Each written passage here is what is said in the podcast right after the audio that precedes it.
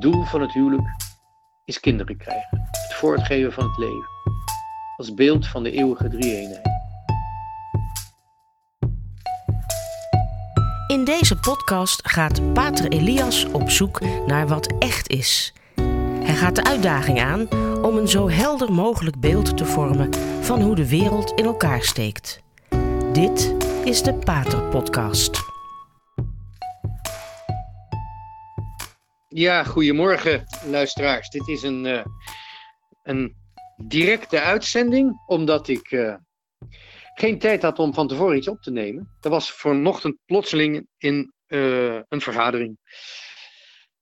Um, wat ik van plan was met u te bekijken, is um, nog eens een keer terug te kijken op die gekke jingle, omdat ik u schijnt te moeten helpen om te zien hoe de wereld in elkaar steekt. En ik denk dat er, u daar allemaal zelf wel uw ervaring mee heeft, hoe de wereld in elkaar steekt. Wanneer we voor ons leven moeten vechten, wanneer we brood moeten verdienen, wanneer we kinderen moeten opvoeden, dan weten we allemaal wel zo langzamerhand een beetje hoe de wereld in elkaar steekt. Dat wil zeggen de wereld waar wij ons in bevinden.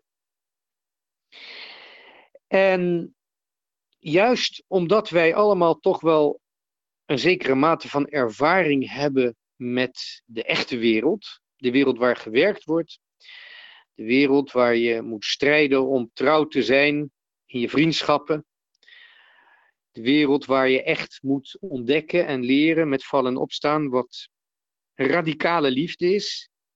Dat wil zeggen, liefde die uit de wortels van ons zijn voortkomt. En die ook beantwoordt aan de wortels van alle verlangens in de anderen van wie wij lief hebben. Radicaal komt van het woord radix, wortel, zoals u weet. Wanneer we die radicale liefde proberen te vinden in de realiteit die ons gegeven is, dan weten wij allemaal wel min of meer hoe het belangrijkste element van deze wereld in elkaar steekt, namelijk de menselijke relatie. Er zijn een heleboel manieren waarop we die menselijke relaties kunnen ontvluchten. We kunnen denken dat we alles kunnen kennen en verbeteren door de wetenschap. We kunnen ook aandacht geven en gaan geloven in pseudowetenschappen, zoals bijvoorbeeld de astrologie. Wanneer ik echt bang ben om mijn eigen vrijheid te gebruiken. Wanneer ik bang ben om open te staan van de ander. Open te staan voor de ander. Dan ga ik natuurlijk mijn horoscoop lezen. Dan ga ik proberen eh, ja, vanuit de sterren waarheden te weten te komen die andere mensen mij niet kunnen geven en die ik ook in de wereld om me heen niet kan vinden. We kunnen altijd vluchten in de wetenschap en in de pseudo-wetenschap.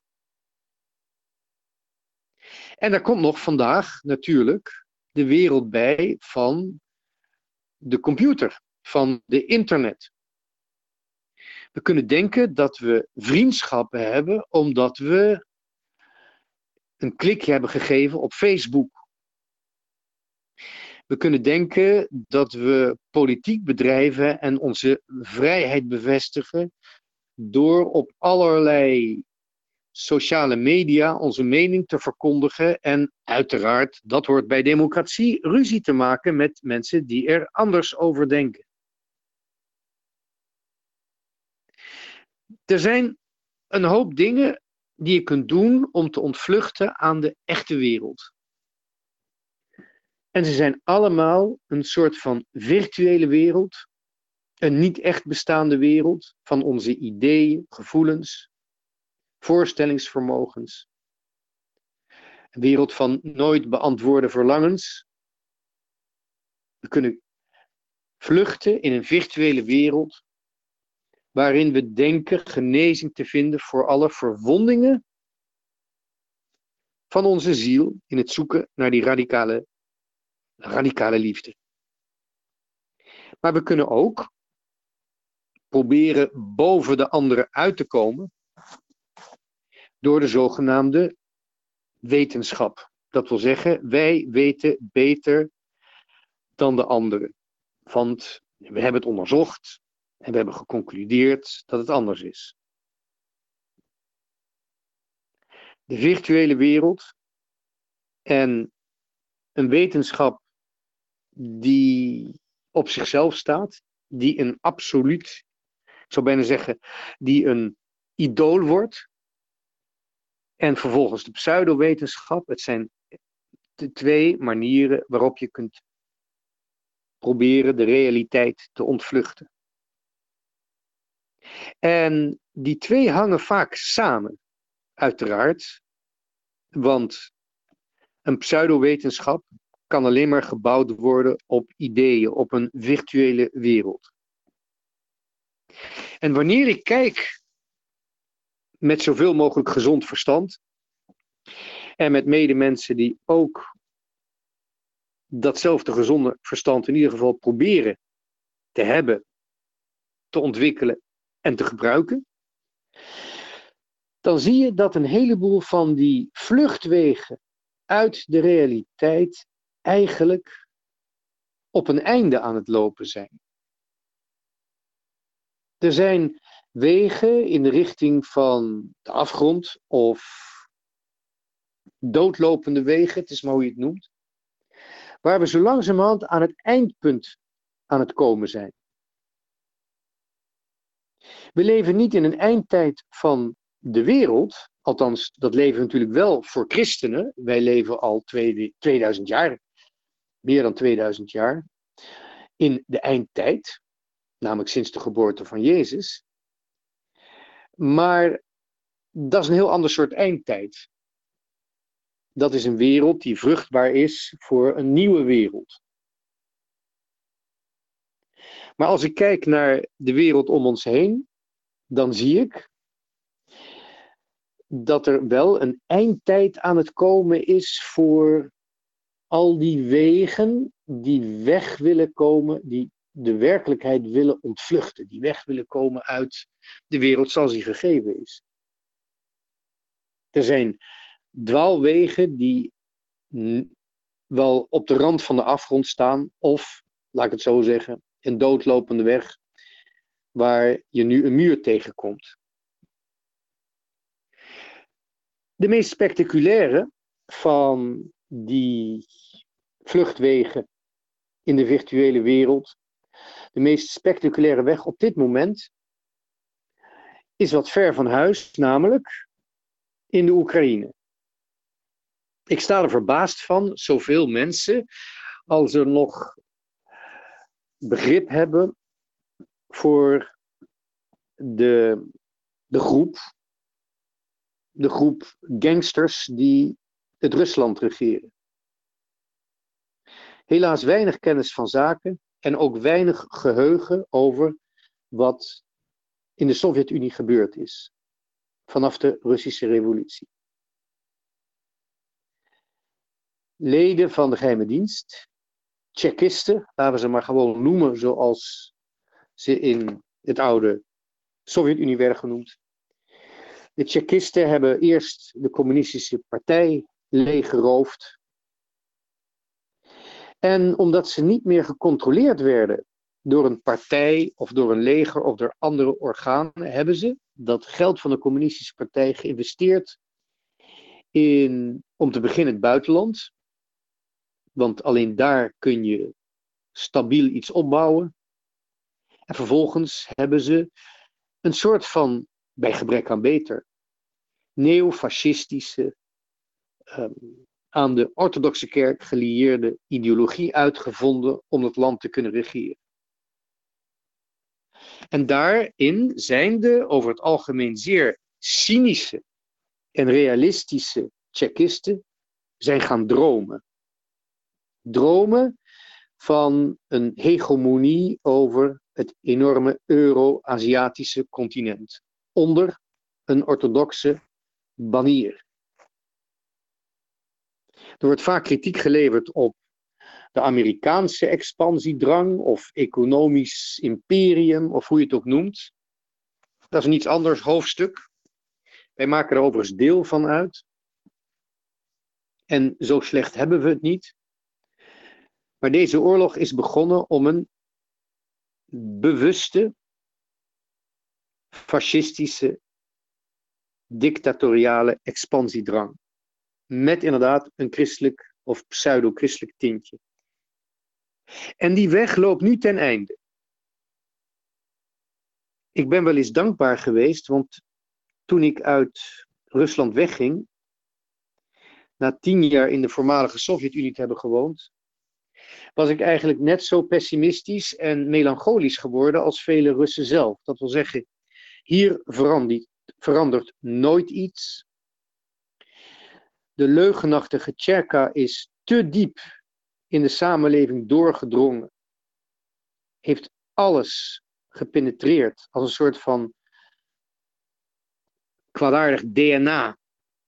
De Tjerka is, of de clan van Tsjechisten is te diep doorgedrongen in de samenleving om ooit nog eruit gezuiverd te kunnen worden. En de Russen hebben er ook geen zin meer in. Ik ging met pessimisme weg en ook in zekere zin teleurstelling over rechtvaardigheid. Ik dacht, we hebben in Rusland waarschijnlijk, zullen we nooit zien wat we in het Westen hebben gehad, het Nuremberger proces tegen de, de nazi's, tegen de kampbeulen, tegen Gestapo-officiers. Wij hebben in het Westen, hebben we in zekere mate, met alle beperkingen die het met zich meebrengt, alle menselijke beperkingen, hebben we in het Westen toch aan de ene kant recht kunnen doen door de schuldigen te veroordelen, de schuldigen van de Holocaust, van de oorlog, van de onderdrukking. Die zijn gestraft en bovendien heeft Duitsland ook een hele eigen weg kunnen doormaken om zich te ontdoen van dat verleden. Duitsland van vandaag, of je het leuk vindt of niet, of je het een leuk land vindt of niet, maar het is een land dat is niet te vergelijken met het Nazi-Duitsland. Die zuiveringsprocessen, die hebben in Rusland nooit plaatsgevonden. En dat was voor mij de teleurstelling om te denken dat die hele generatie van massamoordenaars in de Sovjet-Unie nooit gestraft zal worden. En dat klopt ook, ze zijn inmiddels overleden. En toch zijn hun kinderen nu werkelijk, ja, staan ze eigenlijk te kijken voor iedereen. De schuldigen van de miljoenen moorden, zowel in de Sovjet-Unie als daarbuiten, want de Sovjet-Unie heeft zijn systeem vanuit Moskou zoveel mogelijk geprobeerd te vers, uh, verspreiden. Dat is ook gelukt. Tot China, Noord-Korea, Cambodja toe. Degenen die in deze helse manier van denken geloven, die komen nu eindelijk aan het einde van hun weg. En ik ben daar eigenlijk best wel dankbaar voor. De waarheid heeft het laatste woord. Maar het duistere pad van de Tsjechisten is niet, helaas, de enige doodlopende weg. Er zijn wat doodlopende wegen dichter bij huis.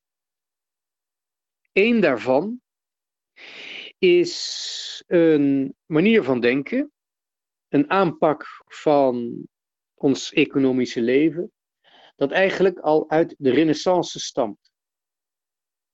Het is zo oud als de mensheid, maar in onze Renaissance en vooral in onze moderne tijd heeft het een enorme vlucht genomen. En dan heb ik het over het creëren van geld. Geld is een middel om dingen die gemaakt zijn uit te wisselen wat de een maakt, heeft de ander nodig.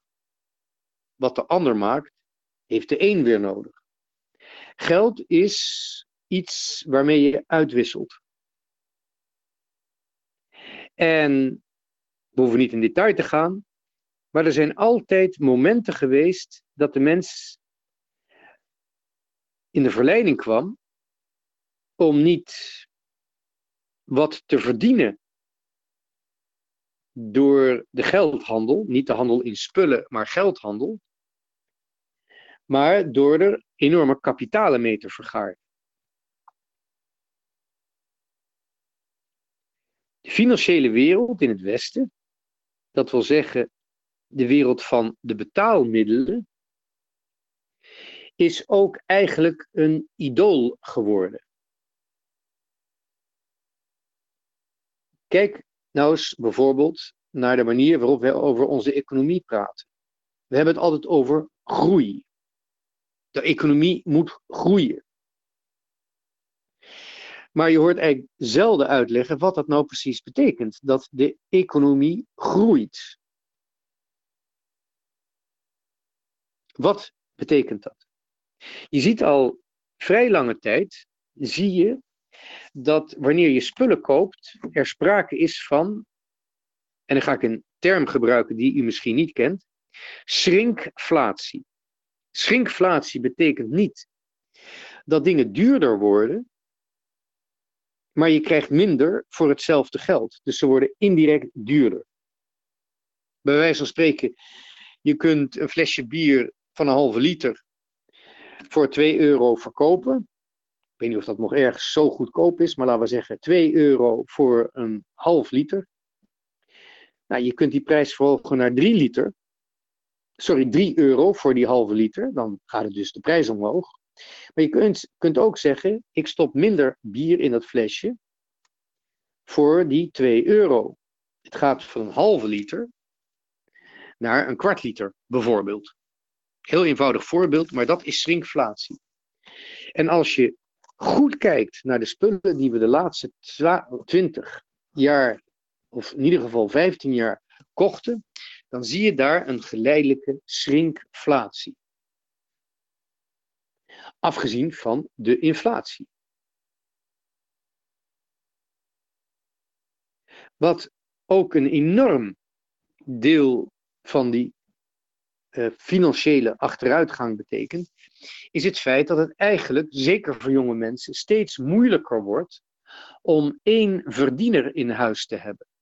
Dat is niet alleen maar een gevolg van de emancipatie, het is ook het gevolg van de economische situatie. Dat het gods onmogelijk is geworden, of bijna onmogelijk is geworden, om een gezin te onderhouden, zeker een groot gezin te onderhouden, van één enkel loon.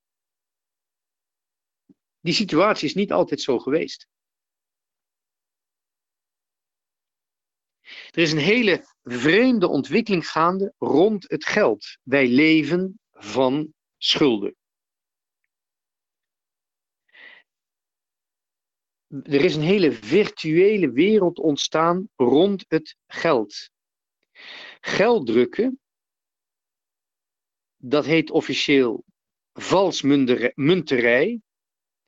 Dat heeft zich ontwikkeld tot een verdienmodel.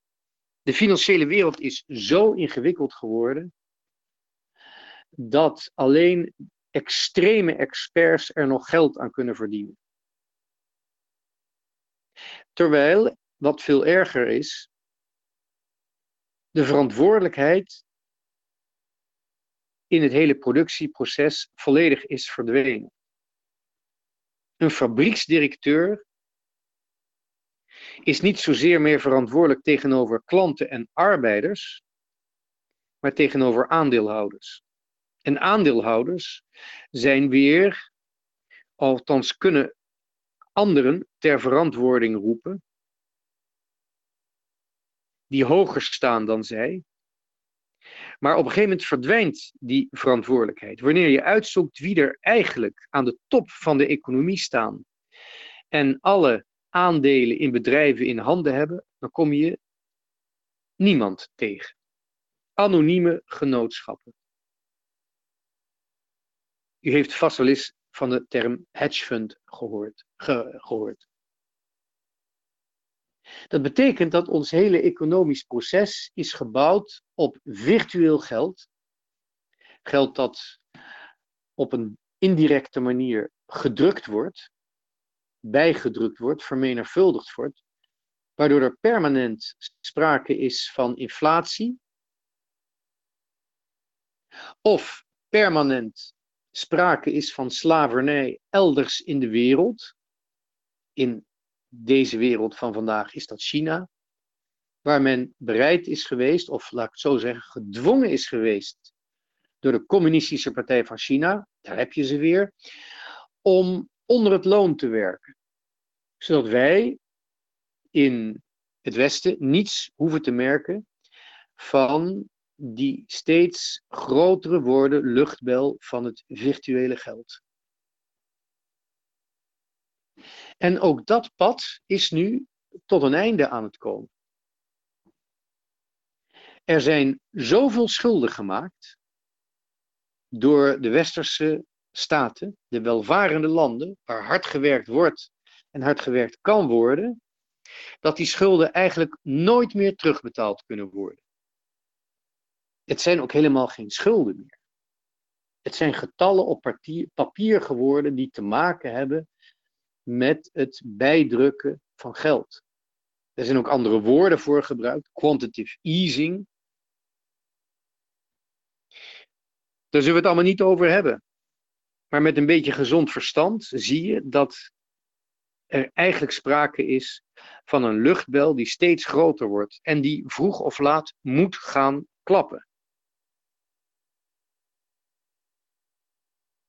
En het derde terrein waarin er sprake is van een doodlopende weg, of misschien een weg die naar de afgrond leidt, dat is, en dat heeft ook weer te maken met die revolutionaire ideologie, dat is de steeds groter wordende zeebel van identiteiten. Dat wil zeggen, ik ben ongelukkig, ik zit niet goed in mijn vel, omdat ik een bepaalde identiteit heb. En daar zijn anderen schuldig aan. En die kan ik blijven beschuldigen, totdat ze mij gaan helpen, mijn probleem gaan oplossen. Die revolutionaire of dialectische manier van denken, die heeft natuurlijk wel vaak een oorsprong in de realiteit. Er was inderdaad wel degelijk iets aan de hand met de arbeiders in de 19e eeuw. En er zijn wel degelijk ook in de ontwikkeling van ons persoonlijk leven, zijn er spanningen wat betreft de seksualiteit. Daar hebben we allemaal ervaring mee en daar kunnen we allemaal respect voor hebben. Maar of die economische spanningen een reden waren waarom onder de banner, onder, sorry, de banier, onder de vlag van de rode vlag van de revolutie, miljoenen mensen zijn vermoord omdat zij vermeend schuldig waren aan onderdrukking van de arbeidersklasse en het proletariaat, miljoenen vermoord zijn, dat valt uiteraard nergens mee te rechtvaardigen. En datzelfde geldt ook vandaag voor al die spanningen rond wat we noemen seksualiteit, maar wat in feite is het menselijke vruchtbare vermogen. Seksualiteit heeft met vruchtbaarheid te maken. Alles te maken. Want vruchtbaarheid geeft de zin aan van de seksualiteit. En dat die spanningen er zijn, is nog geen reden om nu ineens ons te onderwerpen aan een dictatuur waarin we eigenlijk niet meer in het openbaar durven te verkondigen dat we geschapen zijn als man en als vrouw. En dat als je de medische encyclopedie even raadpleegt, dan zie je dat dat lichamelijke verschil tussen man en vrouw en waarschijnlijk ook de psychologische omstandigheden die daarbij horen, dat die bedoeld zijn om het leven door te geven. Om het leven te procreëren, de voortplanting, en vervolgens dat leven op te voeden. En gereed te maken voor de maatschappij. Wanneer je dat heel eenvoudig stelt, ben je al snel net zo'n uitzondering in Nederland. Als je zegt man en vrouw zijn zo geschapen en ze zijn zo geschapen vanwege de vruchtbaarheid, omwille van de vruchtbaarheid, dan ben je in Nederland, in ieder geval in het openbare leven, al bijna net zo'n uitzondering als dat je in de Sovjet-Unie was als je zei het communisme klopt niet. Of een mens mag verantwoordelijk zijn voor zijn eigen levensonderhoud. En dat is een hele rare situatie, want je ziet dat het onbevredigend is. Telkens komen er weer nieuwe identiteiten bij. Die vreemde regenboogvlag, vreemd omdat er niet zeven, maar zes kleuren op staan. De echte regenboog heeft zeven kleuren. De regenboogvlag was al niet meer genoeg. Er is nu een speciaal driehoekig deel van die vlag ingeruimd voor nog meer kleuren. En als het me zou interesseren, zou ik ook gaan nazoeken wat die kleuren nou precies allemaal betekent. Maar zo langzamerhand is dat niet meer, niet meer na te gaan. We leven in een tijd van een virtueel systeem voor het geld. En die zeebel gaat barsten.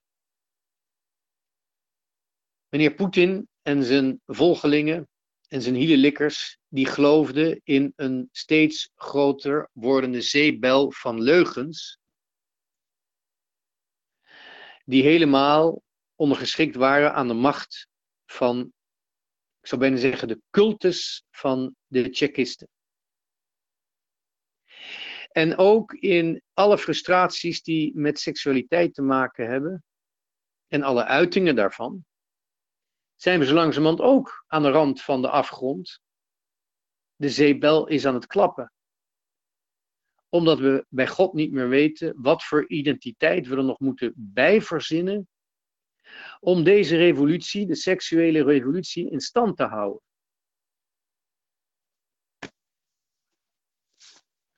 Hoe moeten we erop reageren? Ik zou zo graag willen dat ik heel eenvoudig als vertegenwoordiger van de katholieke kerk met zijn verantwoordelijkheid tegenover Christus zou kunnen zeggen: luister naar de kerk. Helaas moet ik zeggen: luister naar de traditionele kerk. Er is in het leergezag van onze katholieke kerk te veel verwarring om daar zomaar zonder verdere uh, kritische houding naartoe te verwijzen. Er is te veel verwarring er zijn te veel meelopers. Of laat ik het zo zeggen, binnen de kerk zijn te veel meeblazers in die luchtbel. Met name die luchtbel, de morele luchtbel van de seksualiteit. Te veel meeblazers van de luchtbel. Om zomaar eenvoudig iemand naar, laat ik het zo zeggen, het loket van de katholieke kerk te sturen. Ga ik echter naar de kerk in zijn leer van alle eeuwen, de traditionele kerk, de traditionele kerkelijke leer,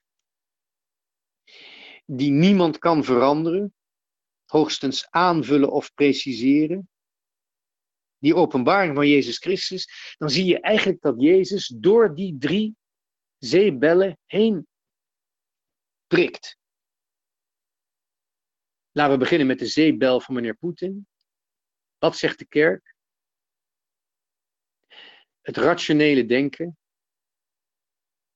is een manier van communiceren. Het rationele denken van de mens is bindend. Het helpt de mens onderscheid te maken.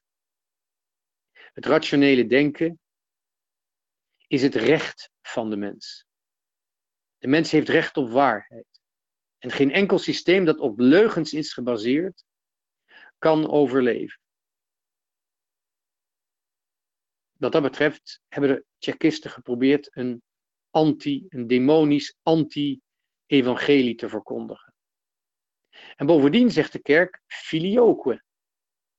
De Heilige Geest komt voort uit de Vader en de Zoon. En daarom mogen wij in deze wereld als weerspiegeling van dat dogma van het filioque, dat de Vader voortkomt, sorry, dat de, de Geest voortkomt uit Vader en Zoon, mogen wij verantwoording dragen voor ons eigen leven. Iets waar men in Moskou nooit aan toegekomen is. Die zeepbel, die prikt de katholieke kerk door. Het filioque en het rationele Romeinse denken prikken de luchtbel door van meneer Poetin en zijn kameraden. Die zeebel van het financiële systeem, die prikt de kerk ook door. Want de kerk heeft altijd al veroordeeld dat men veel geld verdient uit geld. Een beetje kan, een beetje mag, maar puur en alleen winst maken door te handelen in geld, door woekerrente of door geld te drukken, is immoreel. Want je steelt als het ware, op die manier steel je rijkdom van mensen die wel gewerkt hebben. Heel eenvoudig, daar gaat die zeebel. En wat die zeebel van de vruchtbaarheid of de, het vergeten van de vruchtbaarheid, die, die zeebel van de seksuele frustraties en de steriliteit, die prikt de kerk ook door. Althans, de traditionele kerk. Want de kerk is niet binair. Jezus was niet binair. En ik ben het ook niet. Je kunt het verschil tussen man en vrouw niet binair begrijpen. Je kunt niet alleen maar begrijpen dat de man er is voor de vrouw en de vrouw voor de man. Daar kun je leuke boekjes over schrijven. Zoals bijvoorbeeld vrouwen zijn van Venus en mannen zijn van Mars. Ja, ik ken genoeg vrouwen die van Mars komen en eh, ook genoeg mannen die van Venus komen. Je komt er niet uit met een binaire uitleg. De kerk, Jezus, de mensheid, wij zijn trinair. Dat wil zeggen, man en vrouw zijn alleen maar voor elkaar begrijpelijk als ze kijken naar een derde persoon, namelijk het kind. Het verschil tussen man en vrouw bestaat en het is alleen maar werkelijk tot het uiterste te verklaren door de vruchtbaarheid. En door een gezamenlijke verantwoordelijkheid voor het kind dat ze op de wereld zetten. Inderdaad, die traditionele kerk zei dat het doel van het huwelijk is het voortbrengen van leven. Er zijn een heleboel andere vriendschappen mogelijk tussen mannen en vrouwen die niet met de voortplanting te maken hebben. En die vriendschappen zijn ook heel sterk, kunnen zeer waardevol zijn, kunnen grote offers van de mensen vragen. Alleen, ze hebben geen sacrament nodig. Alleen door te kijken naar het kind kunnen man en vrouw elkaar begrijpen. En niet alleen begrijpen, maar ook gezamenlijke verantwoordelijkheid dragen. Dat is het traditionele katholieke standpunt. Het doel van het huwelijk is kinderen krijgen. Het voortgeven van het leven. Als beeld van de eeuwige drie-eenheid. Tot zover deze keer. Bedankt voor het luisteren.